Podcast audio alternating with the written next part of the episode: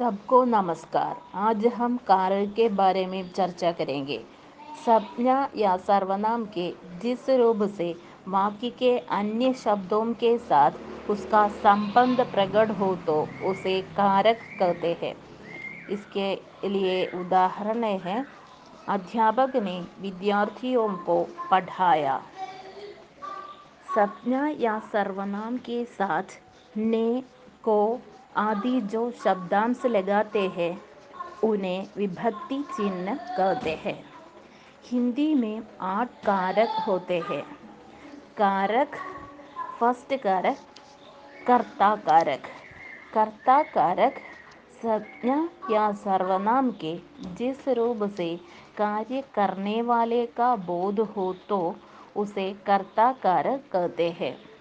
कर्ता कारक की विभक्ति ने है किंतु बिना विभक्ति के भी इसका प्रयोग होता है एग्जाम्पल राम ने रावण को मारा രണ്ടാമത്തെ कारक कर्म कारक क्रिया के व्यापार का फल जिस वस्तु अथवा व्यक्ति पर पड़ता है उसका बोध कराने वाला कारक को कर्म कारक कहते हैं एग्ज़ाम्पल माँ ने बच्चे को बुलाया।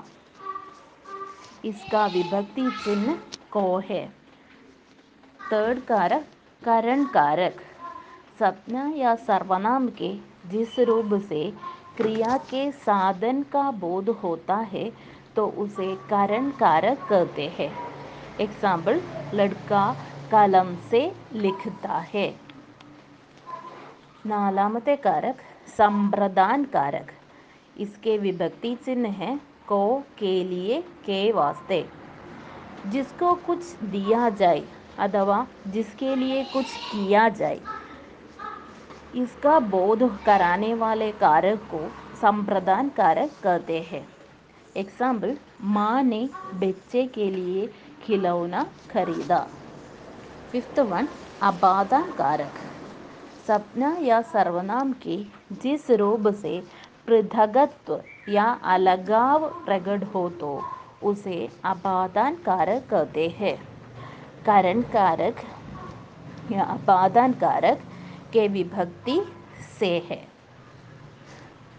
एग्जाम्पल हाथ से किताब गिर गई അടുത്തത് संबंध कारक संज्ञा या सर्वनाम के जिस रूप से दूसरी वस्तु के साथ उसका संबंध मालूम होता है तो उसे संबंध कारक कहते हैं। का, के, की इसकी विभक्तियाम है।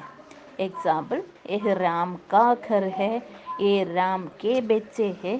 यह राम की पुस्तक है। नेक्स्ट अधिकरण कारक इसके विभक्ति चिन्ह मेम और पर है।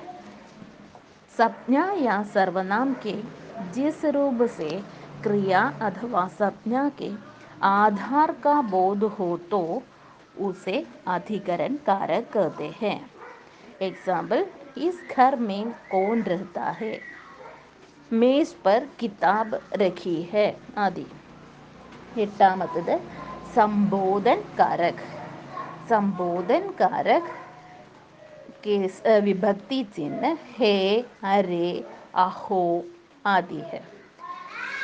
इसका परिभाषा संज्ञा के जिस रूप से किसी को पुकारने अथवा चेताने का बोध होता है तो उसे संबोधन कारक कहते हैं। इसके विभक्ति चिन्ह हे, अरे, अहो आदि है। एग्ज़ाम्पल हे राम, अरे दुष्ट आदि। किसी को संबोधन करने के लिए एक कारक उपयुक्त करते हैं। ये है हिंदी के आठ कारक। धन्यवाद।